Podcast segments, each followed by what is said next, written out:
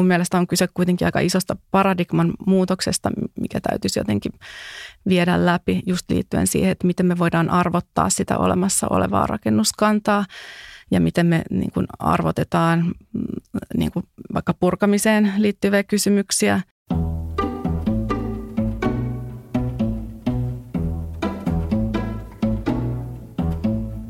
Hei kaikki kestävästä rakentamisesta kiinnostuneet! Tervetuloa kuuntelemaan Ekosafan tuottamaa ekologisen rakentamisen näkökulmia podcastia.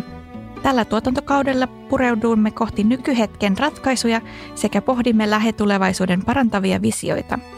Tässä jaksossa puhumme käyttämättömistä tiloista ja millaista olisi arkkitehtuuri ilman rakentamista. Minä olen Laura Lammert. Ja minä Matti Jänkälä. Tervetuloa kuuntelemaan. Rakentaminen on oleellinen osa luonnonvarojen kulutusta, edistää ympäristökriisiä ja luo jatkuvia paineita ylläpitää ekstrativistisia prosesseja. Vastaus aikamme kriiseihin ei siis ole välttämättä uusi rakennus. Jos ilmastokriisi ja resurssipula ajaa kohti päästöjen leikkaamista ja kulutuksen vähentämistä – Voisiko arkkitehtuuri keskittää uuden tuottamisesta muihin prosesseihin, kuten ylläpitoon tai olemassa olevan rakennuskannan käyttöön? Tämän jakson aikana pohdimme, mitä on arkkitehtuuri ilmastokriisin aikakaudella. Onko uudisrakentamiselle tarvetta? Jos rakentaminen loppuu, mitä on arkkitehtuuri ja mitä tekevät arkkitehdit? Keskustelemme, millainen voisi olla arkkitehdin rooli tällaisessa uudessa toimintaympäristössä. Arkkitehti voisi olla vaikka strategisti, asiantuntija, fasilitoija – korjaaja, ylläpitäjä, yhteisön organisoija tai suunnittelija, joka toimii jälkiä jättämättä. Vieraanamme tällä kertaa on vastaväitellyt arkkitehti Hella Härnberg, joka kertoo meille hänen näkemyksestään tilojen väliaikaiskäytöstä ja resurssiviisaasta kaupunkiympäristössä. Tervetuloa Hella. Kiitos paljon. Kiva olla mukana. Voisitko aluksi kertoa lyhyesti sun taustasta ja, ja miten kiinnostuit tästä tilojen väliaikaiskäytöstä? Mä oon ollut pitkään kiinnostunut niin kuin mm, siitä, miten ihmiset käyttää rakennettua ympäristöä, usein ehkä myös eri tavoilla kuin mi- mihin se on suunniteltu. Ja toisaalta niin kuin, ähm, mä oon ollut kiinnostunut äh, kaupunkiympäristöjen kerroksellisuudesta ja rosoisuudesta ja siitä, miten niin kuin kaupungit muuttuu. Ja, ja tietenkin niin kuin nämä kytkeytyy laajasti myös äh, sosiaalisesti ja ekologisesti kestävän niin kuin, arkkitehtuurin teemoihin. Ja tota, mä aikoinaan, kun tein diplomityötäni, niin siihen nousi aiheeksi tämä tilojen väliaikaiskäyttö ja, ja tota, siitä sitten, siitä lähtien se on niin kuin pysynyt yhtenä tiettynä punaisena lankana mun töissäni, tämä tilojen väliaikaiskäyttö ja niin kuin olemassa olevan rakennuskannan hyödyntäminen ja toisaalta sitten ihmisten osallistaminen tai tällaisten alhaalta lähtevien prosessien mahdollistaminen. ja mä oon tosiaan tehnyt aikoinaan myös töitä ihan tämmöisessä perinteisemmässä arkkitehdin roolissa, että mä olin opiskeluaikana töissä useimmissa tämmöisissä ihan nimekkäissä arkkitehtitoimistoissa, mutta että siinä vaiheessa, kun valmistuminen tuli eteen, niin, niin tuntui luontevammalta lähteä etsimään jotain toisenlaista tapaa toimia arkkitehtina. Ja, ja tota, mä oon sitten siitä valmistumisesta niin lähtien tehnyt ää, töitä nimenomaan tämmöisen uudistuvan rakennetun ympäristön ja osallistavan suunnittelun parissa. Olen ollut sekä yrittäjänä, tehnyt töitä oman yritykseni Urban Dream Managementin kautta. Sitten olen ollut töissä arkkitehtina muiden toimistoissa ja sitten olen ollut myös ympäristöministeriössä virkamiehenä. Et nähnyt tätä aihepiiriä niin kuin aika monesta eri vinkkelistä. Ja tämä tilojen väliaikaiskäyttö, niin miten mä siitä niin kuin kiinnostuin oikeastaan, niin se liittyi Berliiniin. Mä menin opiskeluaikana niin 2000-luvun alkupuolella tai al- alussa käymään Berliinissä ja siellä tavallaan niin kuin, äh, kiinnostuin siitä kaupungin niin kuin, äh, alhaalta lähtevästä kaupunkikulttuurista ja tämmöisistä ikään kuin – epätiloista, joita niin kuin sinne Berliinin muurin ympäristöön oli, oli jäänyt ja, tota, ja sen ympärille se mun niin kuin lopputyö aikoinaan kehkeytyi. Et sieltä, sieltä Berliinhän on ollut hyvin, hyvin niin kuin yksi näistä eurooppalaisista kaupungeista, jossa tämä niin kuin tilojen väliaikaiskäyttö on alun perin noussut semmoiseksi asiaksi, joka niin kuin uudistaa kaupunkia kulttuurisesti ja luo, luo uudenlaisia mahdollisuuksia. Mutta se nyt ehkä tästä taustasta näin lyhykäisesti. Ja tosiaan siis pitää mainita, että siis tämän taustan pohjalta sitten lähdin tekemään tosiaan väitöskirjaa ja se, niin kuin siinä nousi esiin, esiin juuri niin kuin kysymyksiä esimerkiksi arkkitehdin roolista ja erilaisista ongelmakohdista, joita liittyy niin kuin tähän olemassa olevan rakennuskannan uusiokäyttöön ja, ja siihen, että miten me voitaisiin käyttää sitä olemassa olevaa joustavammin ähm, ja eri, erilaisilla aikajänteillä. Ja tota, näiden, nämä kysymykset niin kuin innotti mua sitten lähteä tekemään akateemista tutkimusta siitä aiheesta. Ja sitten tosiaan viime kesänä valmistui tämä väitöskirjani. Onnea vielä siitä. Kiitos, kiitos. Joo, onnittelut. Haluatko vielä tähän mainita väitöskirjan nimen, Joo, että totta, kuulijat totta kai. löytävät? Joo, eli väitöskirjan nimi on Architects as Mediators, Socio-Political Roles in Mediating the Temporary Use of Vacant Spaces. Eli tämä väitöskirja nimenomaan keskittyy ei pelkästään tähän tilojen väliaikaiskäyttöön, vaan, vaan tämmöiseen niin kuin uudenlaiseen rooliin, missä arkkitehdit voisivat toimia tällaisena, suomeksi voi puhua välittäjätoimijoista tai mediaattoreista, jotka niin kuin, ei toimi niinkään tilasuunnittelijoina, vaan enemmänkin niin kuin yrittää edistää erilaisia sosiaalisia ja poliittisia prosesseja, jotka liittyy niin kuin uusien toimintatapojen luomiseen ja niin kuin erilaisten rakenteellisten esteiden purkamiseen tai niistä neuvottelemiseen ja toisaalta niin kuin, uusien sosiaalisten verkostojen rakentamiseen ja uuden oppimiseen, jotta me pystytään niin kuin löytämään uusia keinoja toimia kestävällä tavalla. Tästä väitöskirjan myötä voidaankin ehkä siirtyä meidän jakson teemoihin ja varmasti avaat näitä väitöskirjan niin kuin johtopäätöksiä, jotka sitten vastaakin näihin meidän kysymyksiin. Mutta meidän ensimmäinen vaihe tässä jaksossa käsittelee uudisrakentamisen kestämättömyyttä. Ja ehkä ensimmäiseksi haluaisinkin kysyä sulta, että onko uudisrakentaminen oikeutettua Suomessa tai missään? Uudet rakennukset vie aina meidän vähäistä hiilibudjettia ja oikeuden joltain muuta rakentaa. No toi on hyvä kysymys. Mä voisin lisätä vielä tuohon, mitä mainitsit, että äh, ehkä uudisrakentamisessa pitää myös ottaa huomioon se, että kun ne vie tavallaan tilaa luonnolta. Ja jos puhutaan luonnon monimuotoisuudesta, mitä te olette varmaan käsitellytkin tässä podcastissa aikaisemmin, niin, niin sekin on aika keskeistä. Ää, tuota, mä en usko, että uudisrakentaminen varmaan ikinä, emme varmaan voida luopua uudisrakentamisesta sinänsä, mutta siihen ehkä pitää suhtautua kriittisemmin ja miettiä, miten me rakennetaan ja, ja tota, onko millaiseen tarpeeseen me rakennetaan. Ja minusta yksi hyvin keskeinen kysymys, kun me tiedetään tavallaan se uudisrakentamisen aiheuttama hiilipiikki ja rakennukset kuluttaa puolet maailman materiaalivaroista ja näin päin, niin on tavallaan todella oleellista niin kuin miettiä sitä, että voidaanko me esimerkiksi korvata uudisrakentamisen tarvetta hyödyntämällä paremmin olemassa olevia rakennuksia.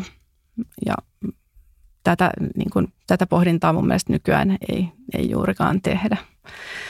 Ää, ja sitten tietysti meidän tulisi niin kuin tarkastella sitä uudisrakentamista kokonaisvaltaisesti ja nimenomaan kun mietitään, että minkälaisiin tarpeisiin, että jos ajatellaan vaikka toimistorakentamista, niin siitähän on muodostunut niin kuin aika – tämmöinen epä, epäkestävä sykli, kun ähm, erilaiset tilojen käyttötapojen trendit muuttuu nopeasti. Esimerkiksi viime vuosikymmenenä on ollut vallalla niin kuin tämmöinen avokonttoreihin, avotiloihin, monitiloihin siirtyminen, jolloin niin kuin tämmöiset vanhemmat, mutta ihan hyväkuntoiset koppikonttorit on jäänyt niin kuin epätrendikkäiksi ja on, on rakennettu uusia tehokkaampia toimistorakennuksia, jotka täyttää nämä niin kuin ympäristöstandardit ja on sillä tavalla energiatehokkaita, mutta niiden myötä on jäänyt niin kuin tyhjilleen käyttökelpoista toimistotilaa. Nyt sitähän on pääkaupunkiseudulla 1,2 miljoonaa neliötä.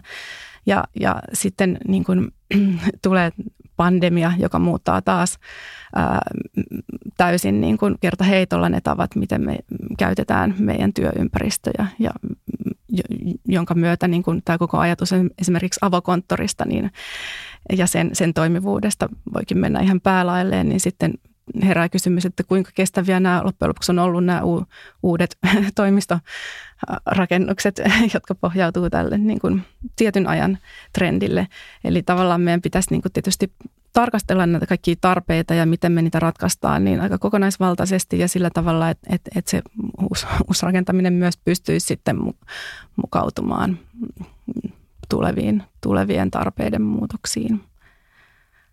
Ähm, jos mä nyt sanon vielä niin kuin tästä, kun kysyit, että onko uudisrakentaminen oikeutettua, niin, niin ehkä tässä niin kuin mun mielestä on kyse kuitenkin aika isosta paradigman muutoksesta, mikä täytyisi jotenkin viedä läpi just liittyen siihen, että miten me voidaan arvottaa sitä olemassa olevaa rakennuskantaa ja miten me niin kuin arvotetaan niin kuin vaikka purkamiseen liittyviä kysymyksiä onko olemassa jotain niin kuin uusia insentiivejä sille, että, että niin kuin tavallaan luonnonvarojen kuluttaminen ja niin kuin rakentamisen käyttämä energian käyttö, niin, niin tota, ei olisi yhtä kannattavaa kuin mitä se on nykyään.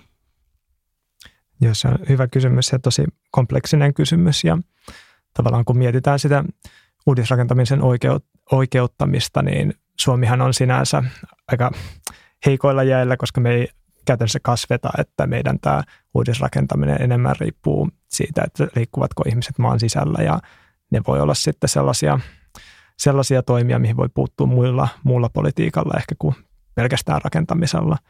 Mutta tietysti, että niin kuin vaikka niin kuin globaalissa etelässä on paljon perustellumpaa niin kuin uudisrakentaa, koska siellä ei ole sitä perusinfrastruktuuria ja on monia, joilta puuttuu ihan oma koti ja katto pään päältä. Niin. Mm. Mm. Joo, toi on hyvä, hyvä huomio ja mm, tietysti niin kuin, jos mietitään, että onko uudisrakentaminen oikeutettua tai kestävää, niin, niin eh, sekin, että minkälaisille parametreille se perustuu tavallaan, että nykyisin vaikka pääkaupunkiseudun niin kuin uudisrakentamisen tarvetta perustellaan tietysti sillä, että kaupunki kasvaa ja, ja tota, toisaalta sitten kuitenkin niin kuin se rakentaminen, niin siitä voidaan varmaan paljon pohtia, että, että onko se kestävää se esimerkiksi nykyajan asuntorakentaminen ja kenen tarpeita se palvelee, palveleeko se ehkä enemmän niiden niin kuin kiinteistöbisneksen tarpeita, onko ne asunnot, joita rakennetaan, niin hyviä asuntoja ja tuleeko ne kestämään aikaa, vaikka ne olisi kuinka energiatehokkaita.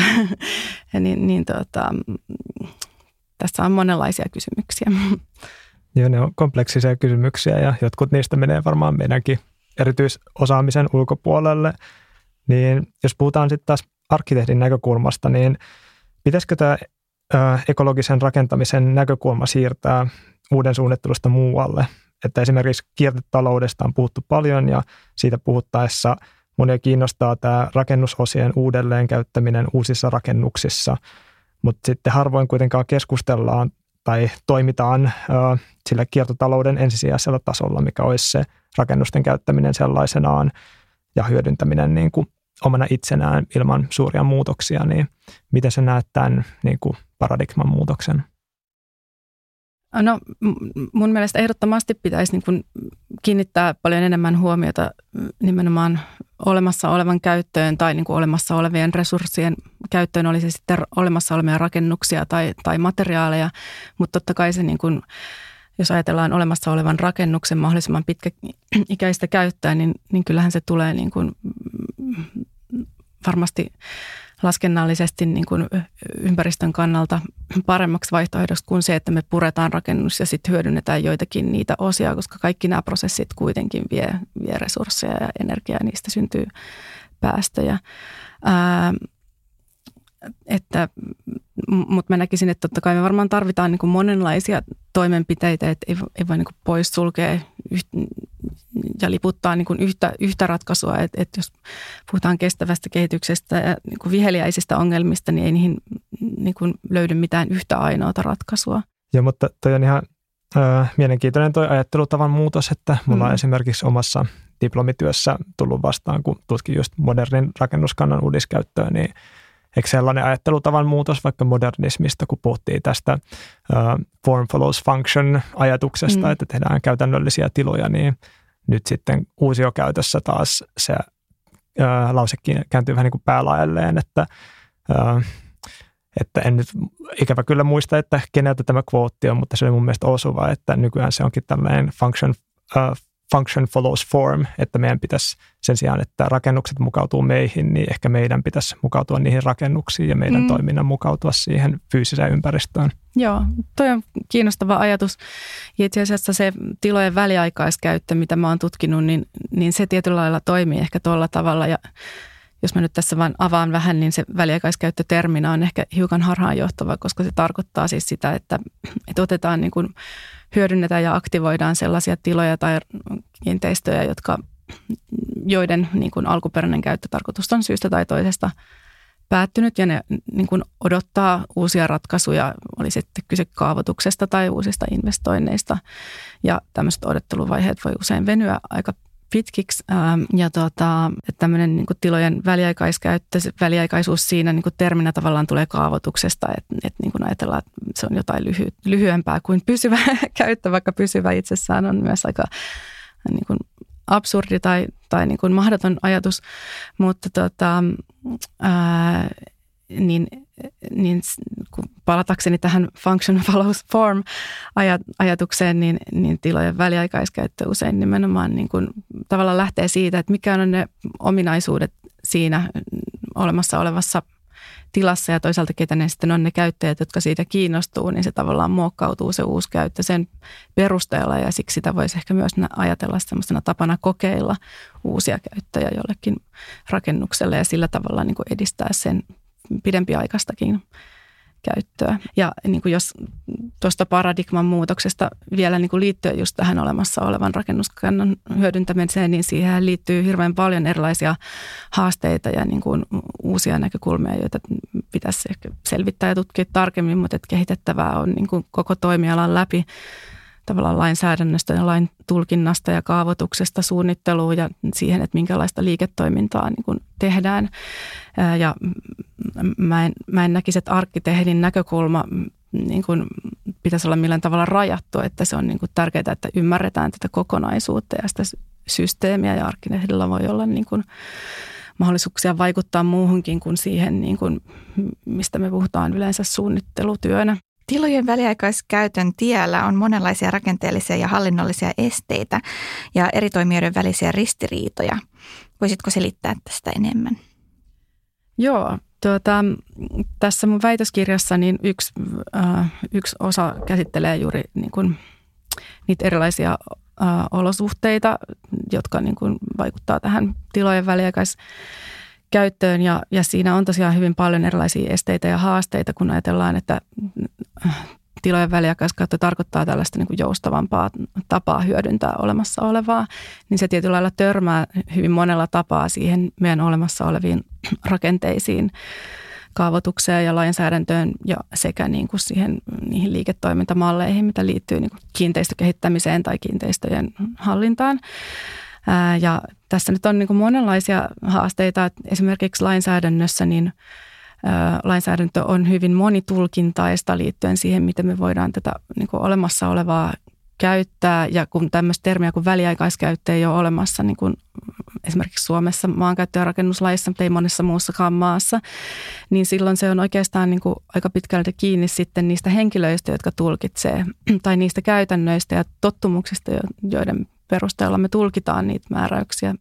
Ja tota, tässä esimerkiksi, kun mä olin ympäristöministeriössä aikoinaan töissä tota, maankäyttö- ja rakennuslain ä, toimivuuden arviointiprosessissa ä, tai sen siihen liittyen niin kun vedin tällaista tyhjät tilat hanketta ja siitä tuotiin niin kun näkökulmia tähän lainsäädännön arviointiin, niin, niin nousi esille, että yksi semmoinen tavallaan hyvin vallitseva ehkä harha käsitys, joka on monilla arkkitehdeillä ja läpi rakentamisalan, niin on tavallaan se, että kun puhutaan vaikka käyttötarkoituksen muutoksista, niin, niin ajatellaan, että käyttötarkoituksen muutos tarkoittaa automaattisesti sitä, että meidän pitää niin kuin noudattaa kaikkia uudisrakentamisten niin kuin, ö, normeja, kaikkia teknisiä vaatimuksia, mitä liittyy uudisrakentamiseen.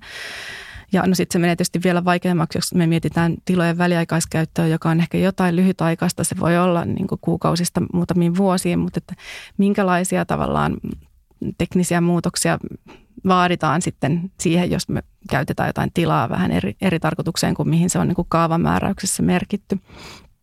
niin tota, näihin ei ehkä ole olemassa semmoisia niin totuttuja käytäntöjä vielä. Sen takia monesti sitten törmää. No sitten tietysti yksi isompi kysymys on niin kuin se, että voidaanko me nähdä väliaikaiskäyttö tavallaan strategi- strategisemmin osana niin kuin kaupungin uudistumista ja voiko se olla työkalu tämmöiseen niin kuin kokeilevaan kehittämiseen, jolloin me voitaisiin tutkia niitä tilojen uusia käyttötarkoituksia niin kuin kokeilujen avulla ja mitä se sitten tarkoittaisi niin kuin vaikka lainsäädännöllisesti, miten niitä kokeiluita voisi mahdollistaa.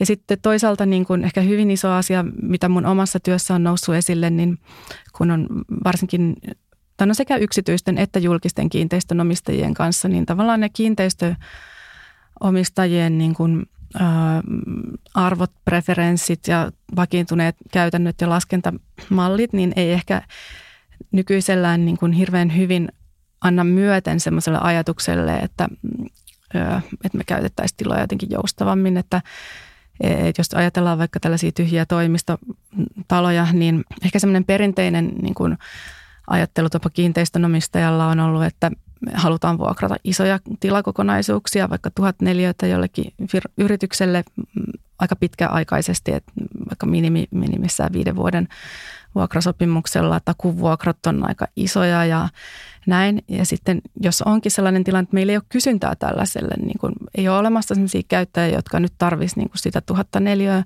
mutta on olemassa paljon käyttäjiä, jotka tarvitsisivat sellaisen niin 10 tai 20 neliötä, niin miten me ratkaistaan tämä, kysymys, ää, miten me voidaan pilkkoa niitä tiloja niin kuin pienemmiksi ja, ja tehdä jollain tavalla vähän joustavammin periaatteen niitä vuokrasopimuksia, niin kiinteistönomistajille ehkä itsellään ei ole välttämättä edes resursseja tai intressejä niin kuin kehittää sitä, mutta sitten nyt on oikeastaan nousemassa markkinoille tämmöisiä uudenlaisia niin kuin vuokran välittelijä tai operaattoreita, jotka näkee tässäkin asiassa markkinapotentiaalia ja näin, mutta että tähän tarvitaan niin kuin uudenlaista toimintaa ja uudenlaista ajattelutapaa hyvin monella eri, eri alueella.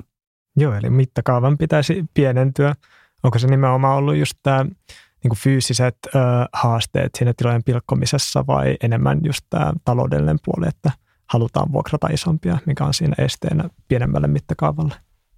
Mm, no varmaan riippuu ihan, ihan tapauksesta, että toki jos on vaikkapa ö, iso kiinteistönomistaja ja nykyään tietysti kiinteistöomistus on niin kuin entistä kansainvälisempää, jos on hyvin iso kiinteistönomistaja, jolla on niin kuin kiinteistöjä todella paljon, niin sitten joku yksittäinen ongelma-alue, jossa on vaikka tilojen vajaakäyttö 50, aste 50 prosenttia, niin se ei välttämättä tunnu isolta ongelmalta sille kiinteistönomistajalle ja ei, tällä ei välttämättä ole sit intressiä niin kehittää ratkaisuja siihen, vaikka ne tilat tulisi olemaan seuraavat 5-10 vuotta tyhjillään.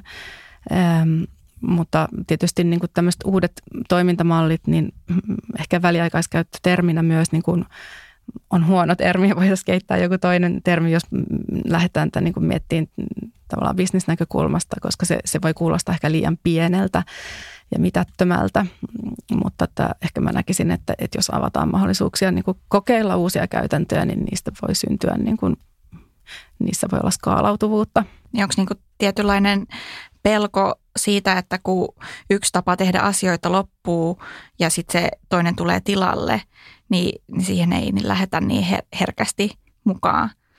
Kun... Niin, no ylipäätään toimintatapojen muuttaminen on, on niin kuin hyvin hidasta ja siinä voi olla monenlaisia pelkoja, arvoja, erilaisia Vaikka niin se olisi esteitä. perusteltu jotenkin taloudellisesta näkökulmasta, mm, mm. niin se on Joo, siis se on semmoinen aika iso ristiriita oikeastaan.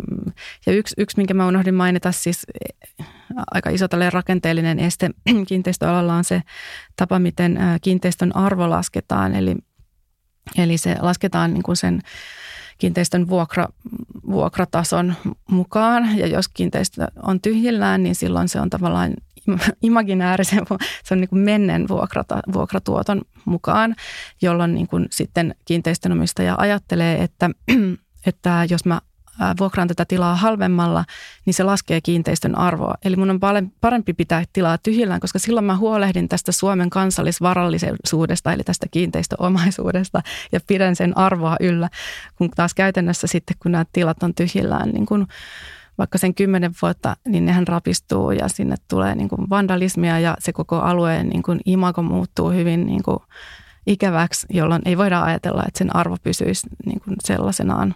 Ja sitten taas jos ajatellaan, että sinne kehitetään uutta kiinnostavaa toimintaa, niin se voi niin kuin pidemmällä tähtäimellä usein, tai siitä on kokemuksia, että se nostaa myös kiinteistön arvoa sitten, vaikka ne yksittäiset vuokrasopimukset ei niin kuin olisikaan niin yhtä arvokkaita kuin, kuin mitä niin kuin perinteisillä markkinoilla.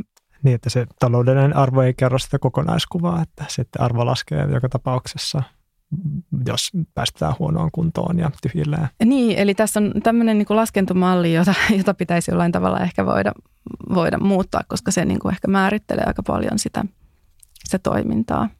Jotain tosi kiinnostavia pointteja, että mitä tässä on tämän ilmiön taustalle. Voitaisiin sitten siirtyä puhumaan arkkitehdin roolista, että mitä ehkä ratkaisuja me voitaisiin tarjota sitten siihen, että otettaisiin näitä tiloja uuteen käyttöön. Tosiaan koronapandemia nähtiin mahdollisuutena pysäyttää uudisrakentaminen ja uudelleen arvioida sitä. Pysähdystä ei kuitenkaan käytännössä tapahtunut, vaan prosessit jatkuivat vanhaan tapaansa. Akuuttien ympäristökatastrofien äärellä on herännyt ajatus uudisrakentamisen seisauksesta. Seisaus tai englanniksi moratorio nähdään mahdollisuutena pysäyttää rakentamisen vahingolliset prosessit ja reflektoida rakentamisen prioriteetteja ja mahdollista kestävämpää suuntaa. Mitä arkkitehdit tekevät, jos eivät suunnittele uutta? Pitäisikö arkkitehtuurin määritelmää laajentaa kattaamaan korjaamista, tilojen käytön suunnittelua, systeemistä muutosta? Mitäs ajatuksia? Mm, no tota, pitää heti kommentoida tuohon, kun mainitsit tämän niin kuin, äh, tavallaan pysähdyksen, jota koronapandemian myötä ehkä odotettiin, niin ähm, Monissa maissa niin kuin vuoden 2008 äh, finanssikriisi toi niin kuin aika paljon muutosta arkkitehtien toimintaan, että se ei näkynyt välttämättä Suomessa niin paljon, että meillä se niin kuin isku vaikka rakentamisen ei ollut niin kova, mutta esimerkiksi Britanniassa niin äh, kiinteistömarkkinathan niin kuin, ja Irlannissa niin tavallaan jäätyivät aivan totaalisesti. Ja sieltä on noussut niin kuin, niihin aikoihin arkkitehdit joutuivat määrittelemään sitä työtänsä hyvin paljon uusiksi. Ja tota, yksi tämmöinen teos, joka on ollut mulle innoittaja, on nimeltään Spatial Agency. Jeremy Till, Nishat Avan ja Tatjana Schneider, hän on sen tota, tekijöitä. Ja tota, siinä kuvataan niin kuin tämmöistä uudenlaista tapaa niin kuin toimia arkkitehtina – tai niin kuin uudenlaista tämmöistä tiloihin liittyvää työtä, joka ei välttämättä ole keskity pelkästään uuden suunnitteluun tai sen niin kuin fyysisen muodon jonkinlaisen lopputuotteen suunnitteluun, vaan keskittyy enemmän niin kuin tällaisiin sosiaalisiin ja poliittisiin prosesseihin, joita liittyy tähän rakennettuun ympäristöön. Ja tota, tämä on ollut yksi niin kuin mun mielestä tosi kiinnostava tapa niin kuin määritellä uudella tavalla sitä, mitä niin kuin ehkä arkkitehdit voi tehdä. Ja tähän liittyy äm, esimerkiksi myös ajatus siitä, tämä spatial agency, miten se voisi suomentaa vaikka til, tilallinen toimijuus, niin siihen liittyy tavallaan sekä kysymys siitä arkkitehdin toimijuudesta että sitten niin kuin muiden toimijoiden toimijuuden. Eli arkkitehti voi tietyllä lailla mahdollistaa myös sitä, että niin kuin erilaiset, jos ajatellaan kaupunkeja, niin kaupungissa toimivat niin kuin asukkaat, yrittäjät ja muut voi saada sitä niin kuin toimijuutta suhteessa niihin tiloihin ja voivat niin kuin toimia tavallaan tilan muokkaajina ja kehittäjinä ja siitä niin kuin tulee tavallaan tämmöinen enemmän niin kuin yhteistyöhön perustuva prosessi. Mutta sitten on myös ehkä kyse sen niin kuin arkkitehdin itsensä to- toimijuudesta siinä, että, että arkkitehti voi, niin kuin, jos, jos arkkitehti lähtee proaktiivisesti niin kuin miettimään uusia tapoja tai etsimään niin kuin uusia tapoja toimia, niin se sisä, pitää sisällään myös niin kuin mahdollisuuden ehkä ää, määritellä niitä niin kuin työn, työhön liittyviä oletuksia ja olosuhteita eri tavalla ja vaikuttaa niin kuin tavallaan niihin rakenteisiin, mitkä määrittelee sitä arkkitehdin työtä. Että tota, nyt niin kuin, jos ajatellaan sitä tavallaan perinteistä tai niin kuin business as usual niin kuin tapaa, miten arkkitehdit tällä hetkellä toimii, niin sehän on saanut paljon, hyvin paljon kritiikkiä just varsinkin liittyen nyt tähän ympäristö kriisiin, ähm, mutta myös liittyen niin kuin arkkitehdin ehkä sosiaaliseen ja yhteiskunnalliseen niin kuin, ähm, tai siihen, miten arkkite- mikä on niin kuin arkkitehtuurin sosiaalinen ja yhteiskunnallinen ulottuvuus ja on niin kuin nykyajan tapa toimia arkkitehtina, niin sitä on kritisoitu nimenomaan siitä, että se on kutistunut hyvin paljon siihen, että keskitytään vaan siihen esteettiseen ja toiminnalliseen niin kuin fyysiseen muotoon ja ikään kuin ignorataan tai jätetään niin kuin huomiotta se niin kuin laajempi sosiaalinen ja niin kuin poliittinen, yhteiskunnallinen tai ympäristöön liittyvä niin kuin konteksti. Ja tota, ehkä tämä niin kuin arkkitehdin roolin uudelleen miettiminen niin pitää sisällään niin kuin mahdollisuuksia just ehkä laajentaa sitä niin kuin vaikutuspintaa ja semmoista tietynlaista niin kuin vastuullisuutta liittyen näihin, näihin kysymyksiin. Mutta tota, niin kuin sä kysyit tuosta, mikä niin kuin, pitäisikö arkkitehtuurin määritelmää muuttaa, niin, niin se, sekin on tietysti iso kysymys, että miten, miten arkkitehtuuri määritellään. Mä nyt ehkä ota siihen niin kuin sinänsä kantaa, on varmaan jokaisen arkkitehdin niin myös itse määriteltävä, ja jokainen sukupolvikin varmaan jollain tapaa määrittelee sen eri tavalla. Että yksi kiinnostava kysymys on se, että, että tota, monissa maissa niin kuin arkkitehti sinänsä on niin kuin lain suojaama titteli, ja tämmöiset niin kuin laissa määritellyt määritelmät, niin toisaalta myös asettaa tiettyjä ehkä rajoitteita sille, miten me nähdään se, miten me ymmärretään, että mikä on arkkitehdin niin kuin toimenkuva. Ja tota, tähän liittyen niin yksi tämmöinen konsepti, mikä mua myös inspiroi tässä väitöskirjatutkimuksessa, niin tämmöinen äh, brittiarkkitehdit äh, Melanie Dodd ja Lisa Fior, jotka ähm, on tämmöisen MUF-arkkitehti kulttuuri- ja taidekollektiivin perustajia, niin he on puhunut tällaisesta niin kuin double agent, eli niin kuin kaksoisagentin. On kuvannut arkkitehdin työtä tällaisella termillä, eli tämä kuvaa niin kuin tietynlaista sitä ristiriitaa siitä, että miten arkkitehti toisaalta niin kuin hyvin usein – on hyvin riippuvainen niin kuin maksavasta asiakkaasta ja tavallaan arkkitehdin pitää palvella sen asiakkaan määrittelemiä tarpeita, mutta yhtä lailla arkkitehti voi, voi niin kuin palvella jotain laajempia yhteiskunnallisia niin kuin kysymyksiä tai voi olla kiinnostunut niin kuin nimenomaan rakennuksen käyttäjän tarpeista tai, tai voi olla niin kuin monenlaisia eri, erilaisia ehkä tahoja, joita se arkkitehti palvelee ja joskus nämä voi olla niin kuin ristiriidassa.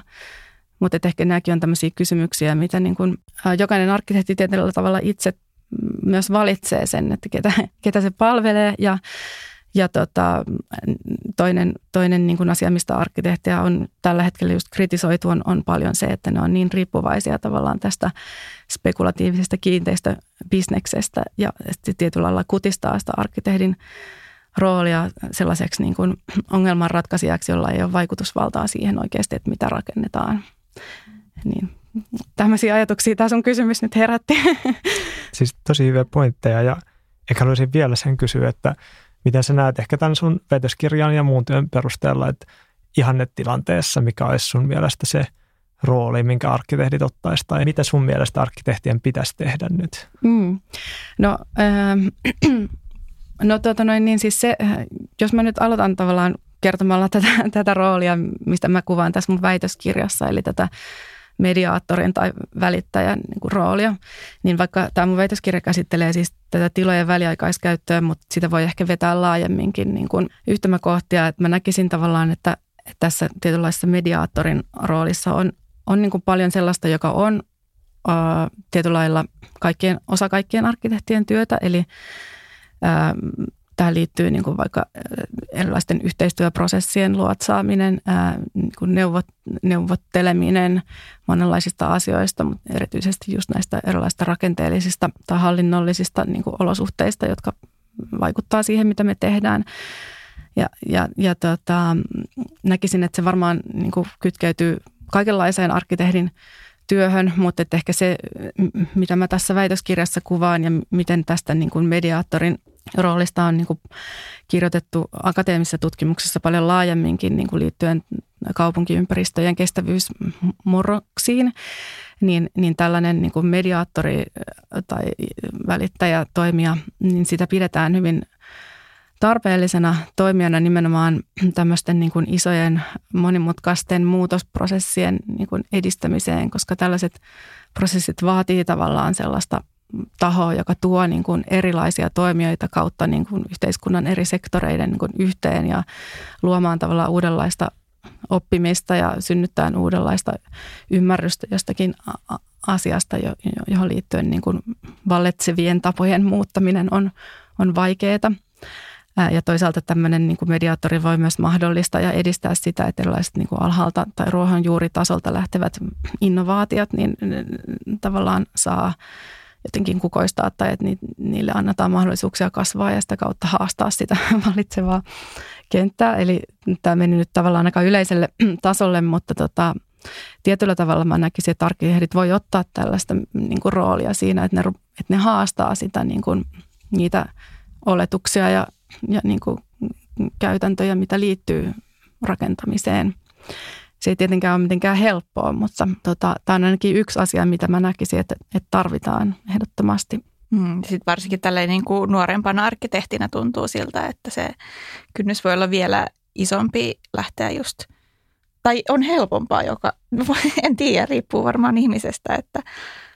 Niin, tietysti, että me, meille se on ehkä selvää, että muutos on välttämätöntä, että me ollaan kasvettu sillä aikakaudella, mutta toisaalta me ei olla niitä henkilöitä, joilla on valtaa tehdä niitä suuria muutoksia, mutta voi tehdä niitä muutoksia, mihin on valtaa. Niin, no toisaalta taas, niin kuin, no mä oon itse lähtenyt vasta valmistuneena arkkitehtinä niin kuin etsimään jotain polkua, mitä ei ole olemassa ja on pystynyt elättämään niin kuin itseni sillä työllä, että voi olla, että jonkun hyvin monta vuosikymmentä tietyllä tavalla toimineen äh, arkkitehdin voi olla paljon vaikeampaa lähteä muuttamaan sitä, sitä niin kuin mitä on rakentanut hyvin pitkään.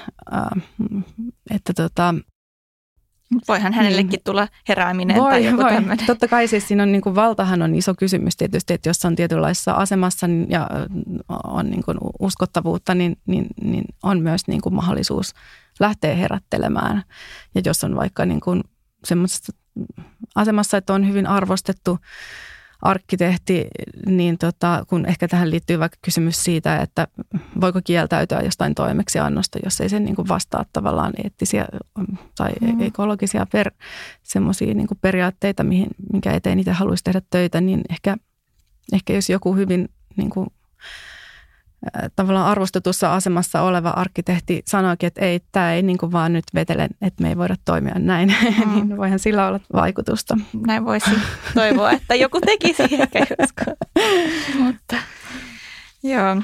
Öm, sitten vähän niin kuin tämmöinen uuden maailman visiointi, niin Vuoden 2021 lopulla The Architectural Review julkaisi sarjakuvan, jossa visioitiin maailmaa vuonna 2044, eli 20 vuotta maailmanlaajuisen uudisrakentamisen kiellon jälkeen. Sarjakuva esitti visioita hoivasta, kunnostamisesta, luonnon ennallistamisesta ja hitaasta elämästä jatkuvan kasvun ja uudistuotannon sijaan – ja sarjakuvassa tulee vahvasti esille arkkitehti rakennusten hoivaajana. Millaisia tulevaisuuden visioita se voisi mahdollistaa? Joo, tämä oli minusta tosi kiinnostava. Mä nopeasti vilkasin tätä sarjakuvaa ja tässä oli niin kuin paljon sellaista, mikä jotenkin resonoi oman ajattelun kanssa. Ja ehkä tämä kysymys hoivasta voikin olla niin kuin tosi keskeinen jotenkin tämmöisessä kestävyysajattelussa. Öö, varmaan monella erikin niin kuin monessa eri kontekstissa kuin pelkästään rakennuksiin tai rakentamiseen liittyen, mutta että ehkä just siinä, kun me ajatellaan, että miten me voitaisiin niin kuin paremmin hyödyntää tätä olemassa olevaa rakennuskantaa, niin, niin voidaan sen nähdä nimenomaan semmoisen, että miten me voitaisiin oppia hoivaamaan sitä niin kuin, ja arvostamaan ja pitämään sitä, niin, siitä huolta ja pitämään sitä niin kuin hyvässä kunnossa. Ja e, tämä voi olla, niin kuin, tai musta tuntuu, että tämmöinen ajattelu olisi aika käänteen tekevää siinä mielessä, että, että kun me ei nykyään oikein niin kuin osata toimia sillä tavalla, että me voitaisiin jotenkin vähittäin niin kuin korjata ja pitää yllä ja niin kuin muuntaa rakennuksia niin kuin vähittäisesti ja joustavasti ja semmoisilla tavallaan ehkä välttää semmoista, että me niin kuin kertaheitolla niin kuin saneerataan jotakin niin kuin kahden tavallaan massiivisilla toimenpiteillä, josta jälleen niin kuin aiheutuu niitä päästöjä ja, ja tota, näin, niin, niin tavallaan jos me pystyttäisiin jotenkin luomaan semmoinen kulttuuri ja semmoinen sääntely, joka mahdollistaisi nimenomaan sitä, että me voitaisiin niin tehdä ikään kuin minimi toimenpiteitä, että, että sitten jotenkin tämä hoiva myös ehkä, siitä tulee niin kuin mieleen yhtymä tietysti niin vaikka, että miten me hoidetaan ihmisiä tai miten niin lääkärit ja lääketiede toimii, niin eihän me nyt niin kuin, eihän lääkärikään tee jotakin niin kuin polvileikkausta, ellei sen ole pakko, vaan niin kuin yritetään tavallaan ennaltaehkäisevästi ja, ja niin kuin kuntouttajan tai niin kuin pienemmillä hienovaraisemmilla toimenpiteillä niin kuin pitää kunnossa ihmistä, niin voisiko rakennusta lähestyä jotenkin samalla tavalla? Olisi ehkä kiinnostava kysymys. Ja tietysti tähän liittyy myös niin kuin arvostus, että mikä on ehkä myös keskeistä siinä, että miten me niin kuin osataan arvostaa tavallaan myös sitä ehkä vähän uudempaa rakennuskantaa, jolla ei niin kuin ehkä ole aina niin itsestään selvästi sellaista, niin kuin, tai se kysymys vaikka historiallisesta arvosta, niin on semmoinen, jota pitää niin kuin joskus vähän ehkä hakea. Mm. mm. Et kun ihmisiä tietenkin arvostetaan yksilöinä, mm. niin voihan rakennuksiakin arvostaa yksilöinä, eikä siinä tarvi olla mitään sen enempää kuin, että se on niin kuin olemassa. Mm. Kyllä, joo. Öm, sitten mikä on, olisi niin kuin arkkitehdin rooli kun ei suunnitella uutta niin sanottua teosta. Jättääkö jokainen arkkitehti itsestään jäljen vai onko arkkitehdin tehtävä pysyä näkymättömissä? Arvostetaanko tällaista arkkitehtuuria ja miten määritellään tekijyys, jos suunnittelija ei tuotakaan enää uutta teosta? No tämä on kanssa tietysti iso kysymys ja varmaan arkkitehdeille aika keskeinen kysymys, että jotenkin, ainakin jos mietin ihan sitä koulutusta, minkä itsekin olen saanut, niin kyllä siinä niin kuin oli hyvin vahvasti sellainen, meidät kasvatettiin sellaiseen niin kuin sankariarkkitehtikulttiin tietyllä tavalla.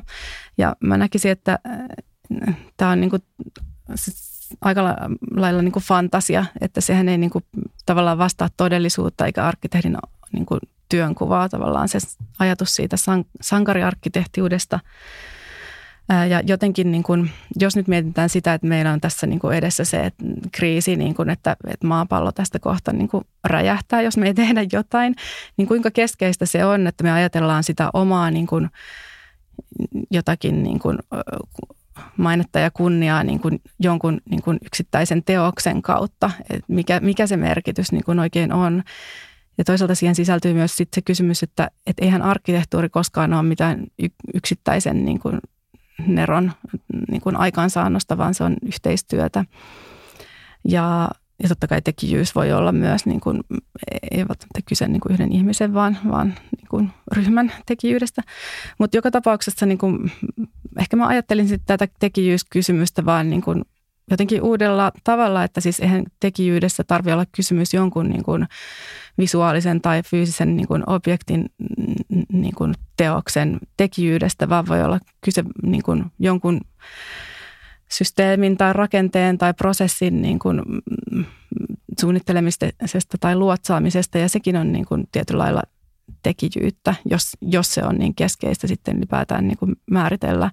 Mutta en, en mä näkisi myöskään, että tämä on välttämättä näkymätöntä, että se ei ole ehkä sillä tavalla niin, niin kuin visuaalista, mutta, mutta sillä voi olla niin kuin vaikuttavuutta.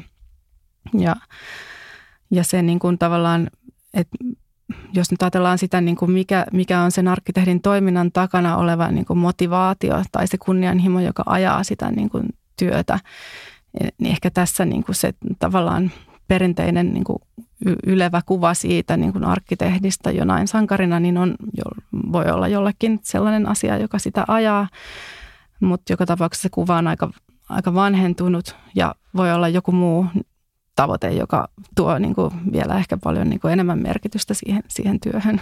Niin, että ehkä se kysymys on sitten, että kestääkö meidän arkkitehtien ego sitä, että me ei jätetäkään monumenttia itsestämme.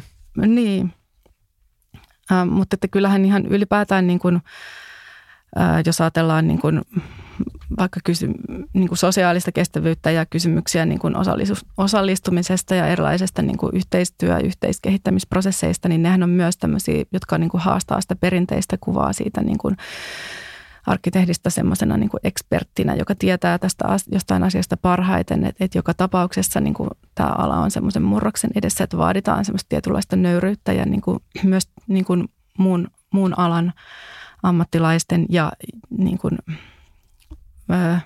rakennusten käyttäjien tai niin kuin kenen tahansa erilaisen niin kuin tiedon ja osaamisen ja ymmärryksen arvostamista osana, osana niin kuin tämmöisiä suunnitteluprosesseja. Että et mä näkisin, että sitä niin kuin kysymystä siitä tekijyydestä ja, ja semmoisesta niin kuin asiantuntijuudesta, niin, niin täytyy niin kuin ajatella laajemmin kuin mitä on totuttu arkkitehtuurissa. No sitten me viimeiseen teemaan tässä jaksossa, että, että nyt ollaan muutoksen kynnyksellä ja on aika selvää, että niin kuin asioiden on pakko muuttua, että ää, tämä tulevaisuuden kehitys ei voi jatkua niin kuin 1900-luvulla, että rakennukset on resursseja, jotka on valtavan arvokkaita ja niitä pitää arvostaa.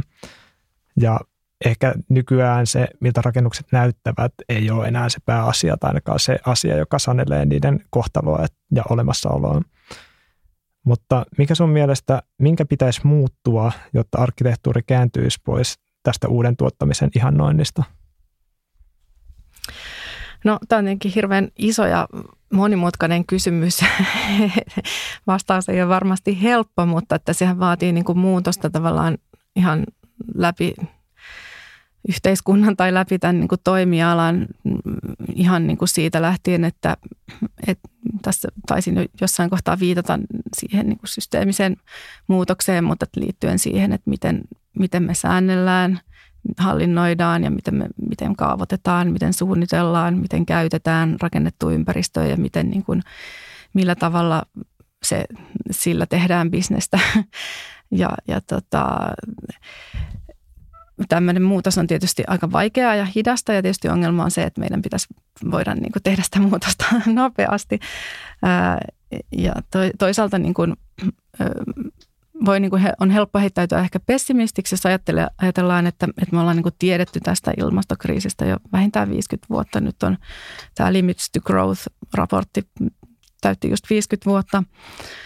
Toisaalta taas niin kuin ehkä juuri nyt ollaan niin kuin sillä kynnyksellä, että, että kaikille on niin kuin aika konkreettista se, että, että ilmastonmuutos on niin kuin tapahtuu ja meillä ei ole enää aikaa.